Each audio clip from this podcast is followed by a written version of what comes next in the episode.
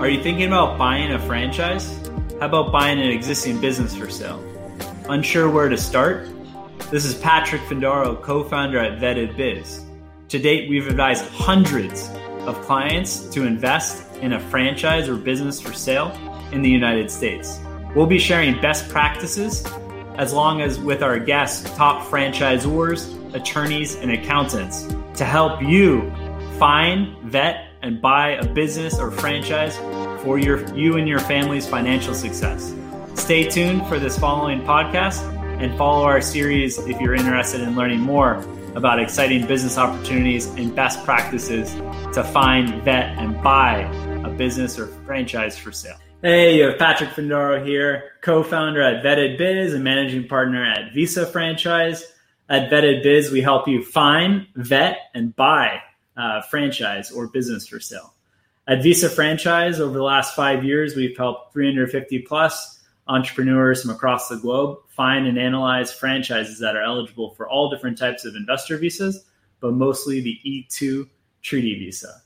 Today, I'm very excited to have on Marcelo Spinelli from Amazing Explorers Academy. We've known each other now for a few years, um, and his brand, and we've been able to follow his brand starting from one location to five locations open to now 10, 15 locations in development. And they're definitely pioneers in early childhood education space.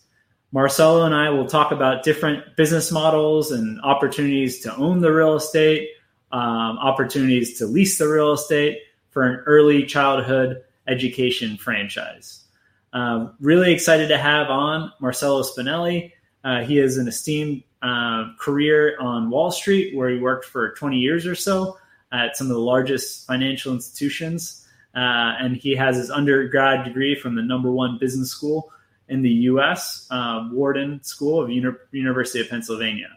Um, so we're gonna talk about all different types of opportunities in the early childhood space, different cities and states that Marcelo um, thinks are, are well positioned uh, to take advantage of different demographic trends, uh, understanding how the preschool environment has adapted to COVID, uh, and all different types of opportunities in this early childhood education industry, which is booming. Um, again, this is Patrick Findaro. Those who are, are just joining now, co-founder at Vetted Biz and managing partner at uh, Visa Franchise. This is part of our Franchise Fridays series, where I'm bringing on the founders of some of the fastest growing franchise systems across the, the US. And this ranges anywhere from education, like today, insurance, uh, service brands, food, all different types of industries uh, in, in the umbrella of franchising. Um, so I'm going to go ahead and add on Marcelo uh, to kick off our Franchise Friday discussion today. Hey, Marcel, how are you doing? Hey, Patrick, how are you? Good afternoon. Good, good. Well, thanks again for joining. Um, perhaps you could just tell me a little bit, and just for the audience, how you got into the preschool space. You spent some time on Wall Street. You're originally from Brazil. Maybe you just tell me a little bit about your background and how you got into this arena. Yeah, uh, thank you for um, allowing us to participate of your business. Uh, this is a pleasure. Um, also knowing you and, and and your brother for a long time and developing this business. Congratulations. Um, yeah, so so I um, after school, uh, after um, uh, University of Pennsylvania, I ended up in Wall Street. It was something that I always had a passion for, and I lasted about 20 years there. In 2014, I decided to quit and and change things around a little bit. I thought that what what I was doing is very interesting, but you know, you kind of after 20 years are losing steam or you're looking for new opportunities and things that are more interesting. And um, in Wall Street in 2014, I decided to take a break, like a sabbatical, uh, in the beginning, and I ended up going to um, to Asia, studying a little bit of Buddhism, and trying to do something that added value to society and understand how I would do that. So things kind of unfolded um, in, a great manner for me because um, by around mid 2014, my brother called me and said, listen, I have an opportunity I think we should pursue. There is this uh, person that understands about preschool and wants to to build a brand, and um, so I, you know, I spent almost um, almost nine months in in Asia. Came back, I sat with them here in in Florida, had the meeting, and I started, you know, uh, researching. And was your uh, brother living in Orlando at the time? Yeah, him and this person were living in Orlando at the time, and I said, "Well, I'm going to meet them. I'm going to come to Orlando." I was living in New York City, and I said, "Let me understand more about the opportunity." And I started researching. Look at the numbers. yeah, it's it's it's a very interesting business. Uh, the matter of the fact is, if you look at the financial markets, there's really only one company that you can look at. There's not a sector. There's not a lot of companies. And when you look at education, it's you know there's definitely a large difference between uh, the different segments. So I, I quickly began uh, researching uh, that segment of education preschool, and I fell in love with it. You know, not only because I'm a financial guy and I love the numbers, but also it was more in line with what, what I was doing. Um, and then I ended up, you know, so, uh, we, we, we kind of founded the company in 2014 we started so when you came was it did you rebrand it? Like what what was the initial company in 2014 what did it look no, like? there, it was zero. What zero. we did was a ton of research. We we okay. gathered and we we we hired a bunch of phd psychologists architects and a lot of different people to help us brainstorm of what we were going to put together one of the okay. things that we studied was the steam education which was not in preschools at that time and we mm-hmm. didn't understand why not. And um, as you know, during the Obama administration, there was a, a very large effort and large expenditures in that sector for very good reasons, and uh, which we will get in. But um, but um, that's. Uh, and had you worked with your brother before? No, we never worked together. No, we okay. had we went separate paths. You you were in New York. He was in Brazil mostly, and then Florida. Yes we we invest in different things together, but overall we never really worked hand in hand together. So so it's a great experience. Um, so then I ended up move, moving uh, to Florida from New York City, and uh, you know we started um, kicking the tires and started yeah. creating a brand with all these people that we hired and money that we spent. We just wanted to understand the basic research is what are we going to create and why. And we sure. thought there was a, a, a clear gap in terms of STEAM education at the preschool level, right? And um, and that's how I got into it, and that's it just fell in love with it, and you know went full force, hundred percent into this business. So what we've seen at Vetted Biz is that the market's growing a lot in education and early childhood education. I don't need to tell you that. Uh, yeah. But there's been a lot of investments from institutional investors, private equity, uh, family offices, um, and also you know a lot of money going into online education, different uh, different platforms. But you know preschool is you know traditionally brick and mortar type business, uh, and it is still growing quite a lot. Uh, it'd be good just to hear from you, you know, a little more overview of this sector and what it, what attracted you to be in it and, and for the next, you know, large part of your career. Yeah, so so it's a you're absolutely right. There's been a ton of investments in education, and I think it's one of the sectors that are uh, uh, um, most important for our future. Right. So um, the industry is uh, pretty large, and, and there's a, a, a, misconception that this is a, a tiny business. Right. You're talking about a 55 billion dollar business. Um, you know, about two so million. Just early childhood. Just early childhood. Yep. And how, what, how, do you define it? It's basically before kindergarten, five years yeah. and younger. Zero to four years old when they, they, they preschool and then they go to kindergarten. They, okay. We don't have kindergarten in our schools. It's just zero to five education. So it, it's a pretty large market. If you look, about two million people work in this market hmm. today, right? So um, it's it's it's been growing, and because of major what's factors, driving the growth? Well, you, there, there's um, a multiple number of factors, um, uh, like uh, women um, in the labor force, the participation of women in labor force has increased um, dramatically. Um, you have number of births as well that's continuous and growing. Um, you have government spending, which they recognize the need to uh, fund uh, uh, these programs in certain states. You have funding for the three and four year old kids, which the preschools receive part of their funding. It's, it's like a voucher that's given by the government to the parents, and they can use that as form of payment. Also, um, you know, other drivers are disposable income, uh, which has been growing for the last, uh, you know, 10 years or more.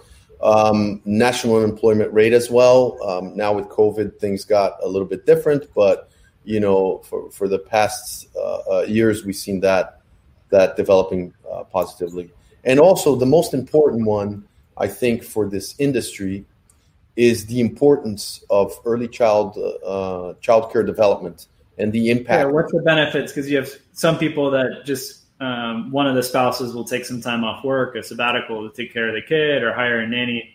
So why, yeah, why is it why is it important to focus on the educational aspect from zero to four? So that's um, that's kind of what we worked on to understand what the real impact and how we would add value to to everyone from children to the country. So um, there's a, a, gentleman named uh, James Heckman uh, from the University of Chicago. He's a Nobel Prize winner and created a lot of research in econometrics, um, understanding the impacts of early childhood education.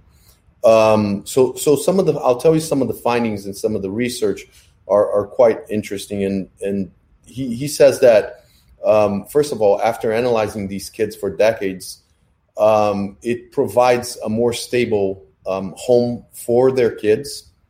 Uh, you have a higher completion of high school. You have lower rates of addiction and arrest and crime.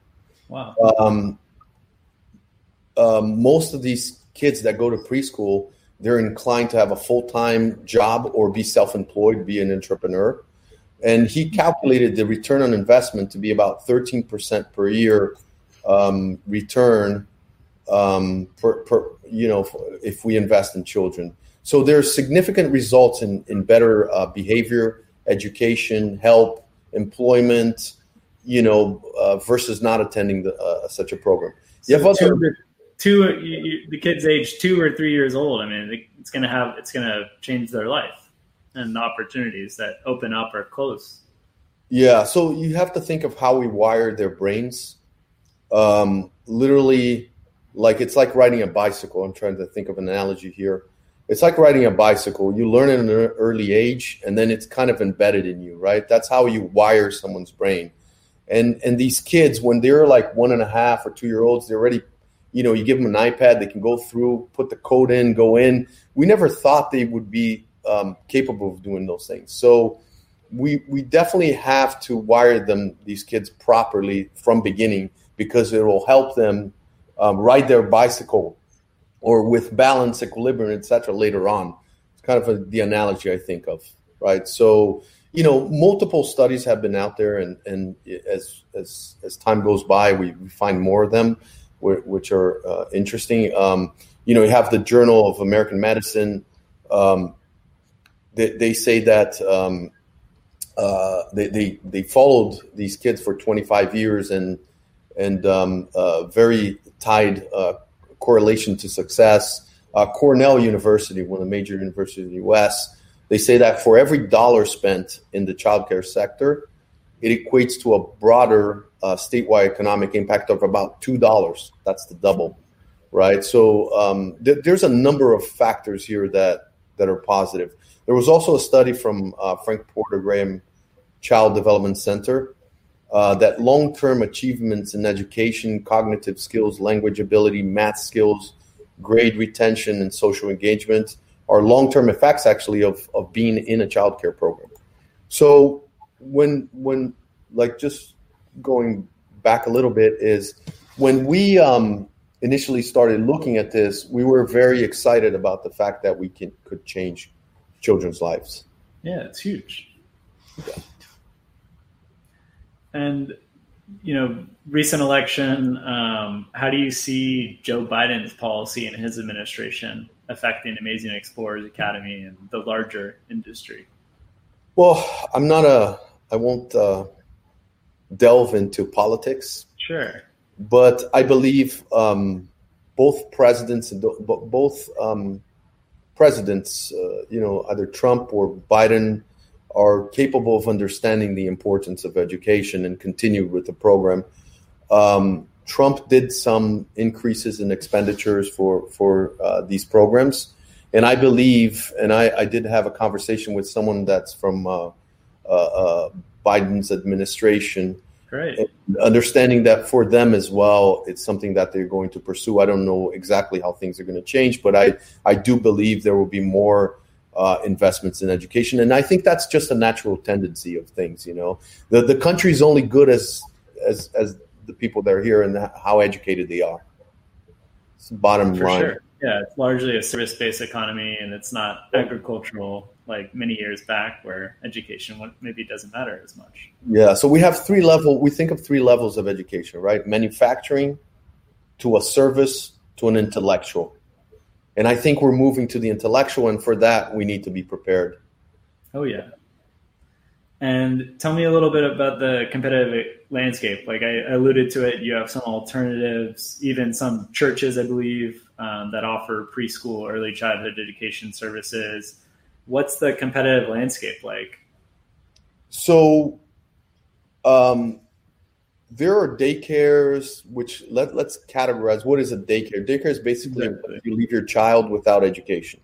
And then a preschool is naturally where you you embed some form of curriculum and you teach kids and you develop kids, right? There's a, a development uh, component.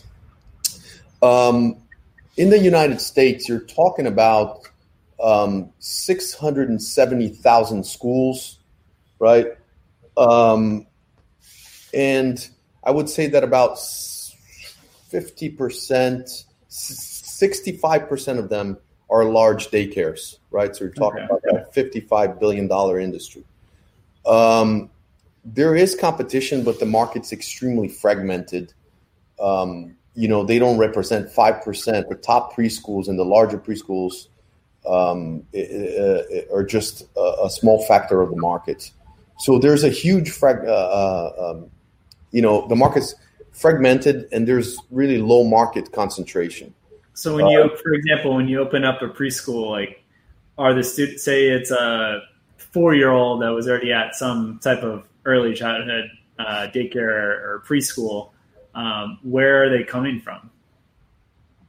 Well, um, it, there's a, a natural stra- strategy to that. If we're in developed neighborhoods versus, um, you know, breakout neighborhoods, right? Sure. Breakout neighborhoods. It's like let's think of um, having AT and T in your cell phone and Verizon, right? If you have AT and T and Verizon and you don't really understand, and you're in, you're going to say, "Why am I going to change to AT and T?" It's going to be a, a, large battle. That's kind of the developed market situation. You have to kind of. So you're opening up in like down in a in a nice area of like New York City, Manhattan. You're going to go. That's more the developed market, and then the other market is nice upper middle income in Orlando or Dallas or some growth market. Exactly. Is that it? Exactly. So, so in a market like, um, you know, uh, let's talk about New York. We're looking at uh, Long Island City to open a school there, right? Okay. Um, there, it, it's kind of a tricky situation because when we looked at it, we see the outflows of people in New York.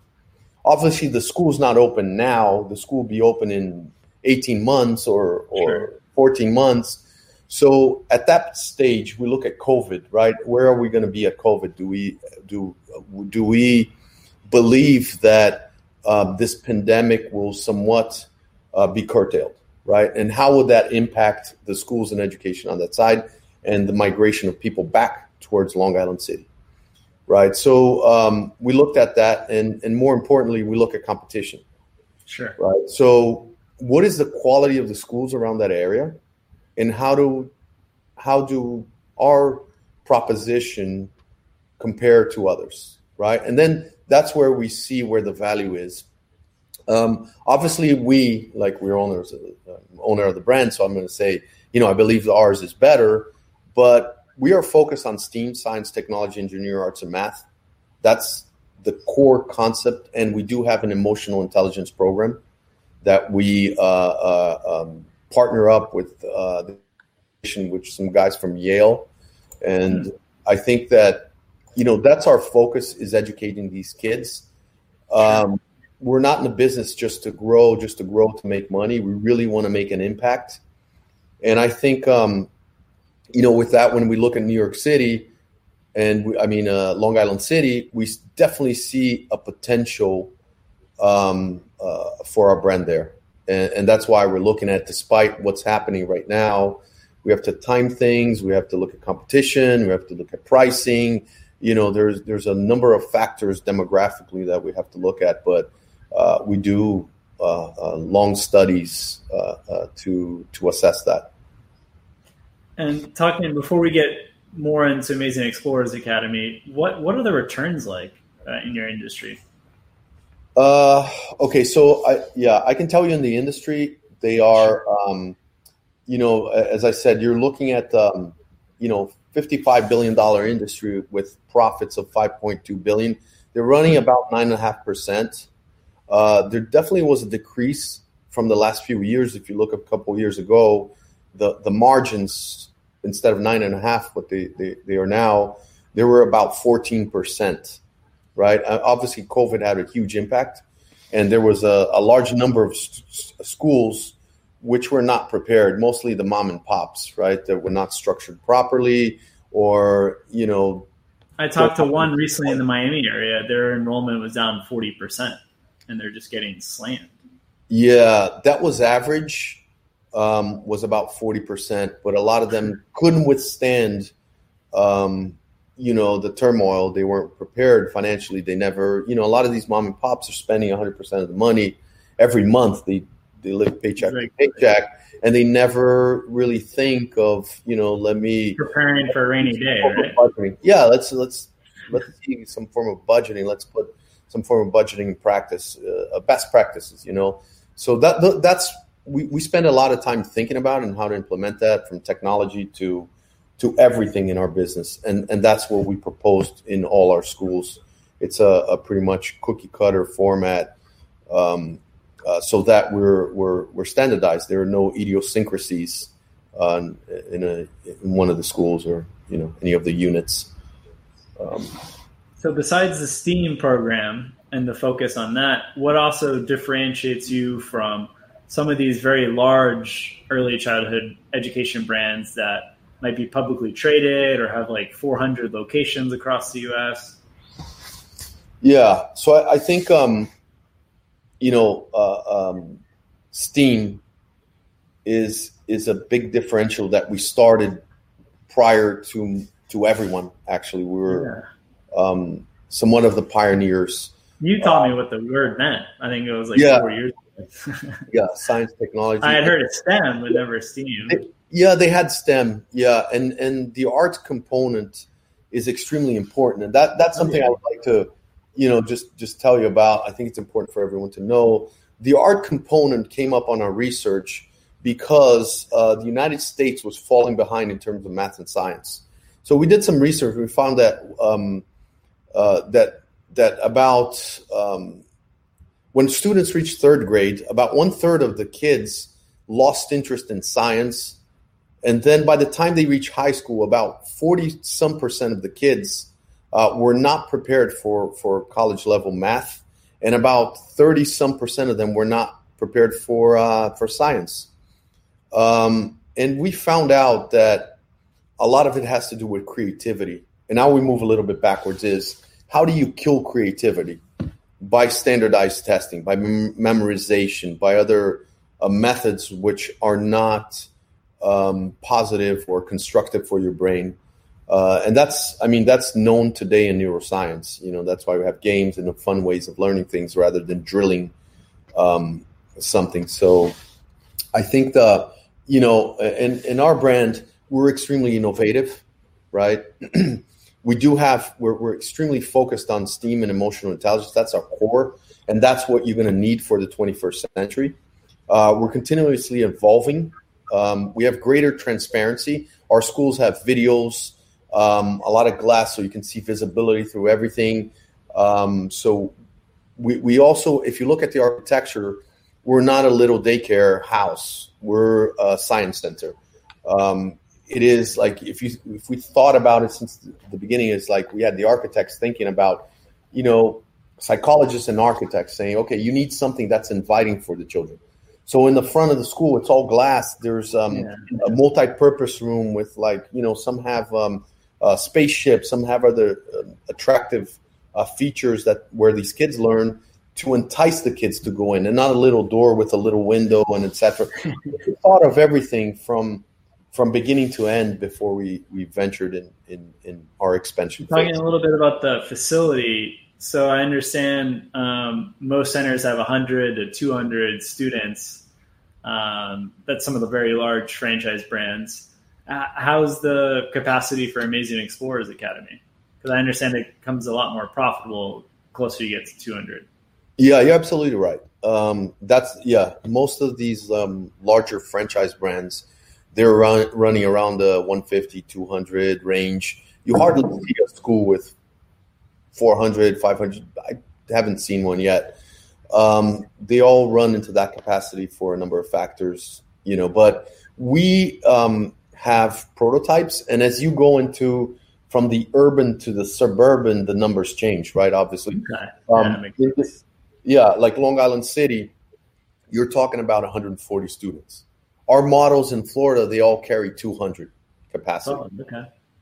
So it's it's around how much, how much, per student when you look at Florida compared to like Long Island City. Yeah, so uh, it's it's bizarre, but it goes along with pricing as well. But there's some advantages. Um, in Florida, the average is about a thousand dollars a month per child, full time okay. student. In Long Island City, it's about three thousand. That's industry average or Amazing Explorers. Well, the the the top tiered programs sure. are around that much, yeah. or a little bit more, or slightly less. Yeah. Right. And um, and New York City is three thousand dollars. Huh. Yeah. Long Island uh, City, three thousand dollars a month. Yeah, if you wow, a couple years ago, you would look at New York City, and you could have some programs at five thousand, right? Okay. So, so the costs are more because the real estate's more and etc. But there's some advantages because you know, the real estate cost could be twice, but you know, your employee cost is a little bit more, but in the end, your tuition could be three times more. So yeah. there's some advantages for margin um, if we analyze it closely, and we do a lot of that. Like we do a lot, a lot of due diligence to make sure that we'll hit um, our, you know, our desired margins. That makes sense. Yeah. And then how many jobs per location? From Visa franchise, we have some folks that are applying for different types of, of visas, but for them as well as American investors, it, some of them want to know like how many people are going to be managing at the end of the day. Yeah. So, um, you know, with um, I would say that we, we have capacities, different capacities. If you go from a school of 100 kids to a school of 200 kids, right? Sure. 200 kids, which is our norm, employs about uh, 40 people Hmm. Right. So it's a lot of jobs. Um, and going back to what I was saying is like the schools are not larger because it's a lot to deal with 200 children already. It's, uh, I think it's the optimal size, uh, sure. you know, for chaos. that makes sense. And then um, in terms of your brand, I know that you've opened up different op- opportunities, but you have one that a franchisee coming in can uh, develop and own the land uh, and the physical property that the preschool sits in. And then another one would be the built to suit BTS model. Mm-hmm. Uh, could you talk a little bit about these two two models? Yeah. So um, when we look at a, a project, um, th- there's you know those are the two types you can. So if you're going to Long Island City, you can't buy the building. You have to uh, uh, naturally you have to uh, lease or rent the location.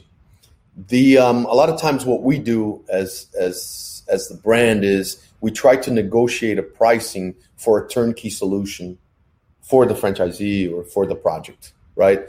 So when the landlord gives you a lease, that lease already incorporates everything you need into the school except the FF&E. So, you know, that takes about a year, 12 months to develop because the building is there. All you need is to really build uh, is a retrofit. So uh, for the grounds up, it's a little bit different. Um, you know, you, we have to identify the land, which um, we do a lot of demographic work um, using a lot of tools, uh, mobile data, everything, and um, we look at these things and and have to literally they take a little bit longer from anywhere minimum 14 months to 18 months uh, to develop a site. I think that you know it really depends. The capital requirement to to do a BTS obviously is lower than one to own sure. the real estate because yeah, you're renting something, you don't have to buy it. So I would say it's you know uh, I would say it's half, you know, fifty percent. So you're talking about you know a project, and, and this is standardized. If you look at the major brands, you're talking someone that wants to own the land and do the whole project. They're going to spend anywhere from depending where, uh, you know, eight hundred thousand to a million two. And the guys that are doing in cash, yes, yes, investments um, for the because these projects naturally the build to suit, uh, um, sorry, the the grounds up is a could be a th- three four million dollar project exactly. with building. And right? then the rest generally they do SBA financing. Yes, we are approved by the SBA. We have our our FDD with the SBA. It's 100% approved, um, and and so so naturally, um, you know, with the SBA, you might be able to put a lower percentage down, right? As you yeah, know, it is generally 30%, but I've seen some as low as 15%. Yeah, I see 10, 15. Yeah, I see 10, 15. So if you're doing a 400, a $4 million project, you're talking about, it could be four, $400,000 or five hundred thousand dollars, which could be very viable if they qualify for that. Obviously, that's a decision of the SBA and and their. And then do you do you disclose like the performance, like in terms of EBITDA or basically what the owner is going to make from from their investment? So um, we cannot by law yeah. We can give them uh, general market figures and they can do their research um, or hire someone to, to do the research sure. for them.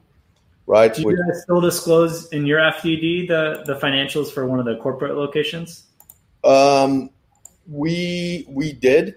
We okay. we have um, we have uh, the item nine, item nineteen of the FDD discloses the financial information, and you can get some, you know, you can run some parallels to that. Sure. But it's it's quite of a if you look at the profit margins of the industry this is how i would look at it in a very uh, simple manner you look at the profit margins of the industry. I, I, said they're running about the whole market's running about 10% 10% if you operate well i would guess you can make you know probably 15 20% net profit margin. So okay. if you're making you know if these schools are if you're charging a, a student a thousand dollars and you have 200 students, that's $200,000 a month, right? 2.4 million in the end, you might be making 10 to 20%. That's okay. a real rough and simple way to think about it. You know, how well you so operate. 10% on the low end, and then you go all the way up to 20% if it's really well optimized. Yeah. I mean, I've seen better than 20%, but you have yeah. to operate well and, and, and make sure you're, you know, hands on the, the, the school, you know. But and what what would you do? You know, looking between the built to suit versus actually owning the the real estate. Well, you mean my uh, suggestion for uh, someone that would like, like the prospective franchisee, or if you were in the franchisee shoes? Well, what I would do is I would try to see where the financing is. I would do. I would think of both. I would say, okay, if I do a BTS, what are my costs?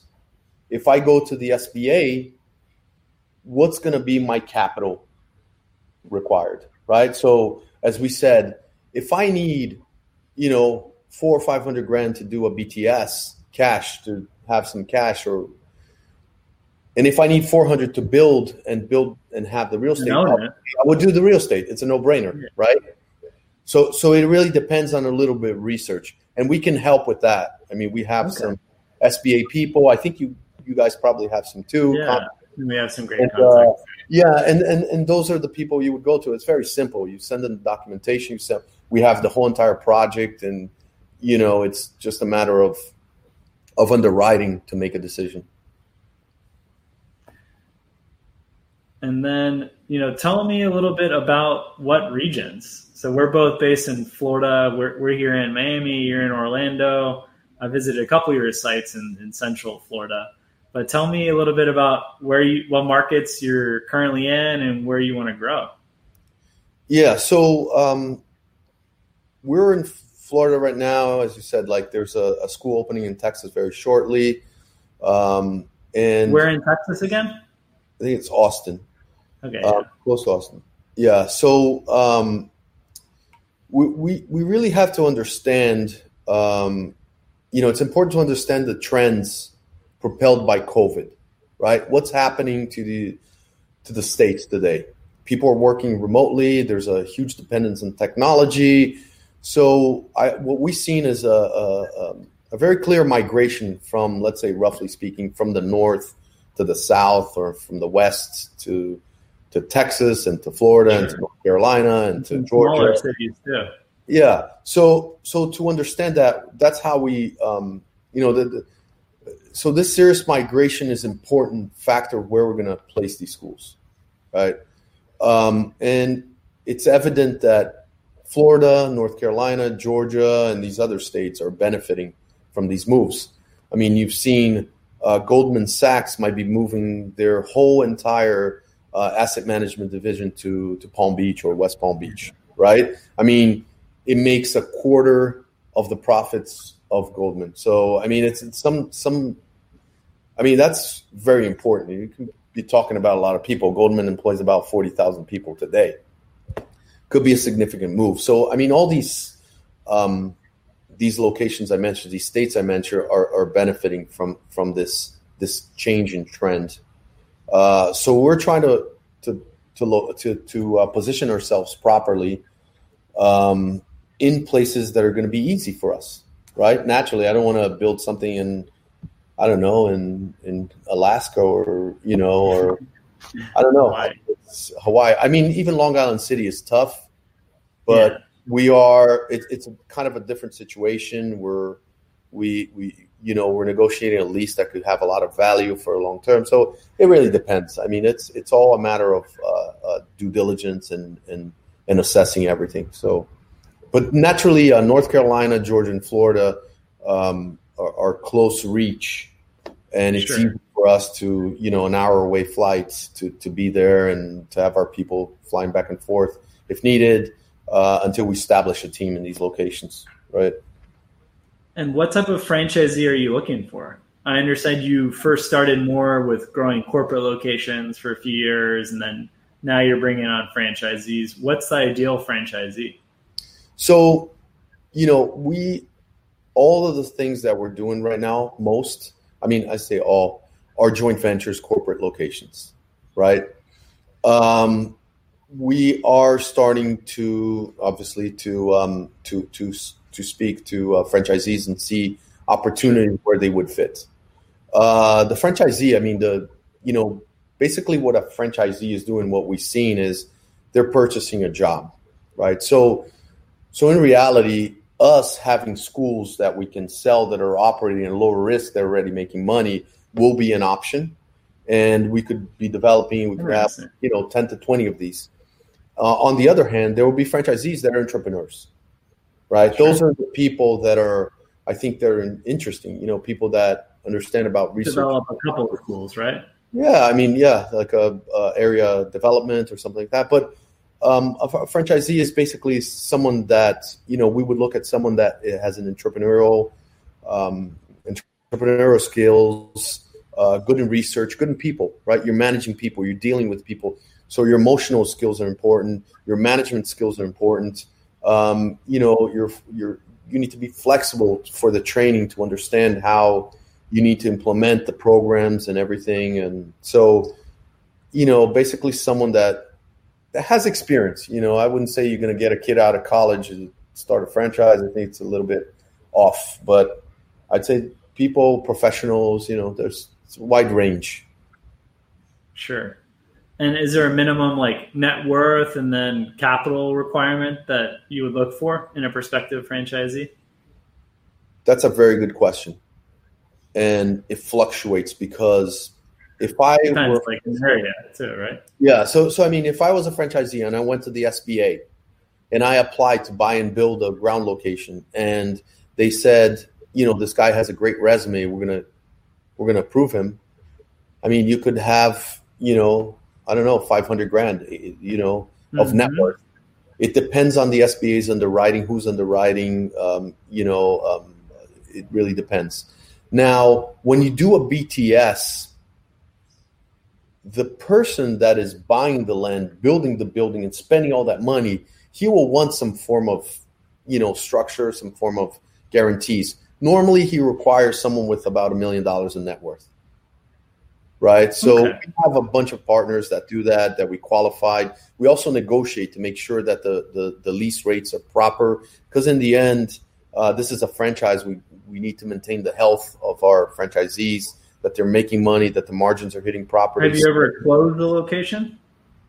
No, never. Oh, okay. Far away from. Thanks, thank God. Great. Yeah.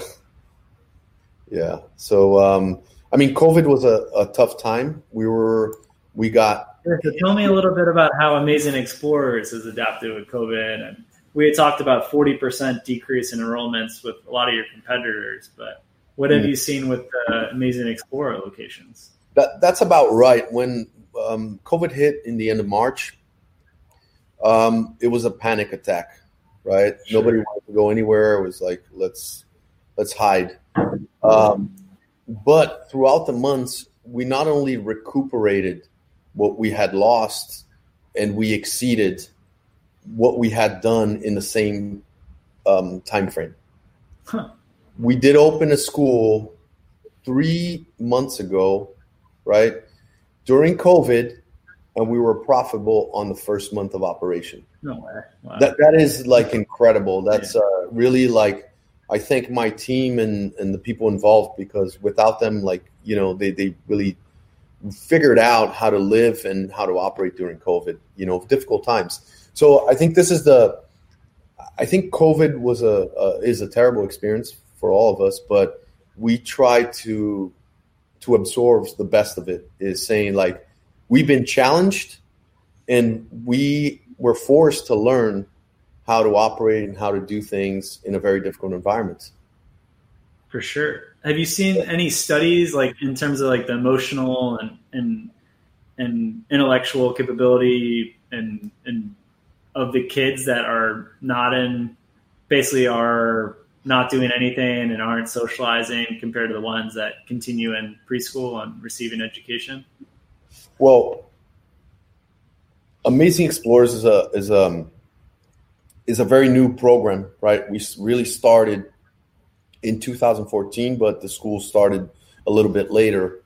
Um, we definitely relied on the studies that I mentioned before from James Heckman, from Cornell University, uh, Frank Porter, and these things that have shown a, a significant, um, um, you know, positives um, to these kids. They analyze kids, you know, 10, 20 years later. So, I mean, it's it's it's incredible um, how important it is to uh, put your child in in an early learning program that's structured. You know, not just a daycare and keep the kid in there. Obviously, not all programs are the same, right? And and if you look at what's happening in the world, um, you know, you're you're you're definitely seeing that um, there is a necessity for STEAM. Look at Elon Musk, right? Today, anyone that looks at Elon Musk today says, uh, he really stands out as a creator, innovator, uh, someone that breaks barriers. Right? For sure. He's probably the yeah. He's probably the number one. Or, yeah, I mean, he's probably the number one or top That's innovator in the world today. Right. So now, what you have to think of is we need to create little. Uh, uh we need to create Elon Musk's for the future. And not Elon Musk. When I mean that, I mean people that are better than what Elon Musk is today, because the future is going to be dramatically changed. You know, uh, less 100 years, we looked at linear growth. Today, we're looking at ex- exponential growth. And this has nothing, never happened before. So for that, we need to prepare our kids to face what they're going to face in, you know, in the next 10, 20 years. 100% of the jobs are going to be gone. And it's not going to be gone like the other revolutions. It's going to be drastically gone. I mean, people have to have the skills to be prepared for the future. And now we go back to, you know, we need to wire these kids properly. And that starts at an early age. So you mentioned the emotional intelligence and then on the science and tech side, could you elaborate a little more? Yeah. So we have um our, our programs are, are are you know focused on the standardized curriculum, obviously, or else um, you know I can't do what Elon Musk did and create his own school and do whatever curriculum he wanted. Um, but they also are enhanced by STEAM for um, science, technology, engineering, arts, and math. Um, so it's kind of an enrichment program around the core program, right? So for that, um, uh, in the beginning of the conversation, I said that we had architects, psychologists, everyone thinking about it. We created um, a room that's only for that. It's it's called the multi-purpose room. It's called the STEAM room right? Where the kids go in and they get uh, a full hands-on exposure to, to STEAM. And every school, it's it's very important. Like every school um, of our schools, Amazing Explorers, has a director, an edu- a director that takes care of the school, an education director, and it has a STEAM, hmm. um, uh, a person, uh, uh, kind of a director that really is focused on STEAM because we need to to to make sure that we're you know we're we're providing that education uh, to the kids at its fullest potential. Marcelo, so you know, concluding thoughts. I mean, it's you said it well in terms of not linear growth, but it's going to be exponential for the coming years, and our kids need to be prepared for that. Any other closing thoughts you might have?